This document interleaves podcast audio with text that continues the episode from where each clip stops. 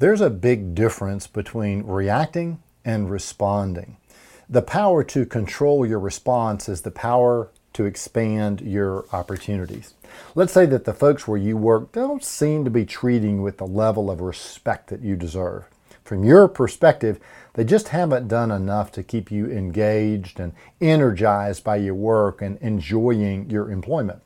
Now, survey after survey shows that employees are motivated to some degree by money, but much more by the feeling of meaning and purpose and belonging and accomplishment at their place of work. But that's their problem. The fact that they're not giving this to you doesn't have to be your problem.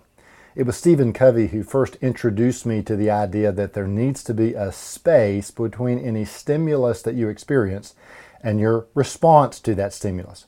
The bigger the space, the more control you retain. That's the difference between responding and reacting. Let me give you an example. Your mother in law calls you a bum. Again, you get mad and call her a name that I can't repeat on the public airwaves. You're mad. Your spouse is mad. Your mother in law is mad. And now you live in a very tense house. Are you happy with this outcome? Did you wake up this morning hoping to be mad at everyone? What if, on the other hand, you'd had the perspective that no one can make you mad. Your mother in law may call you a name, but she can't make you become angry. Becoming angry is actually your choice in life, not hers. So you look calmly at her and you respond, I'm sorry you feel that way, and then you move on. That's not to say that you don't deal with her comment later on, maybe in a more calm situation, but it's not hers or anyone else's prerogative to control how you will act or react. So let's apply this responsibility to a work situation.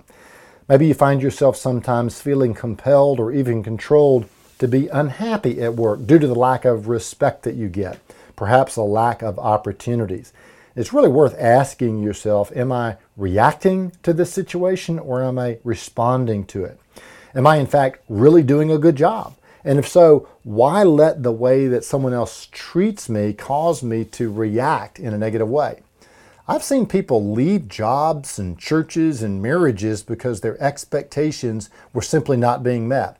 So get this in reaction to their disappointment, not only do they move on to another job or church or marriage, but they do so with a new lower set of expectations. And this new lower set of expectations is met by the new situation, and they're perfectly happy. Sometimes the new situation really isn't that much different from the old but with new lower expectations, the satisfaction level is a lot higher. Now, I'm not recommending that you stay in your current job if you don't like it, but I am saying that quitting as a reaction is a poor way to maximize the likelihood of a positive outcome for yourself.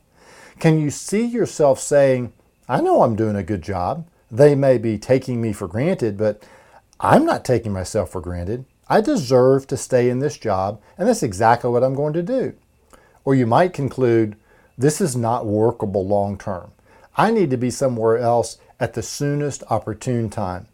I'm going to begin now the process of looking for work elsewhere, but I won't leave until the time is right for me.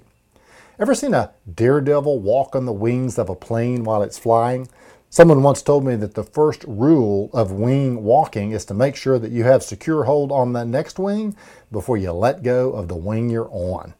Reacting means jumping off the wing now and figuring out what to do next as you fall.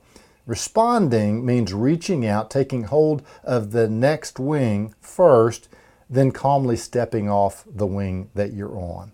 So don't let resentment at work entice you into reacting at work respond. You've got the ability. Offering you wisdom on wealth, I'm Byron Moore. Is it time for us to meet?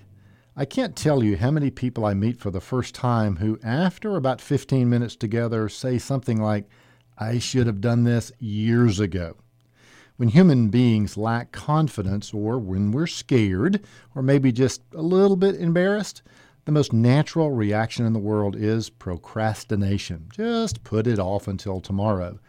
If that's you, I just want to say Your situation hasn't gotten better because you've put off dealing with it, and it probably won't get any better if you keep putting off dealing with it. So let me offer a couple of options to you. With every potential new client that we come into contact with, we have something called a preview meeting. A preview meeting is all about communication, listening, and getting to know one another. It's a chance for both of us to kick the tires and see if the services that we offer are a fit for you. These days, we're focusing a lot on helping people get out of debt. So, if you're a person struggling with debt, I'd love to describe to you the process we use to help individuals and families get out of debt and experience debt freedom. Another area of focus for us is helping people get ready for retirement. Just the other day, an article crossed my desktop talking about how many Americans are falling behind in the race to build retirement savings. And if that's you, I sure do wish that you'd call. If you're not quite ready for a meeting, then just send me an email at bmoore at argentadvisors.com. Feel free to ask me anything about your situation. That email address again is bmoore at Argent Advisors, which is A R G E N T A D V I S O R S dot com. And again, feel free to ask me anything about your situation. Just remember, stuff doesn't get better by itself. I might be able to help, but not until you call or write. So I hope to hear from you soon.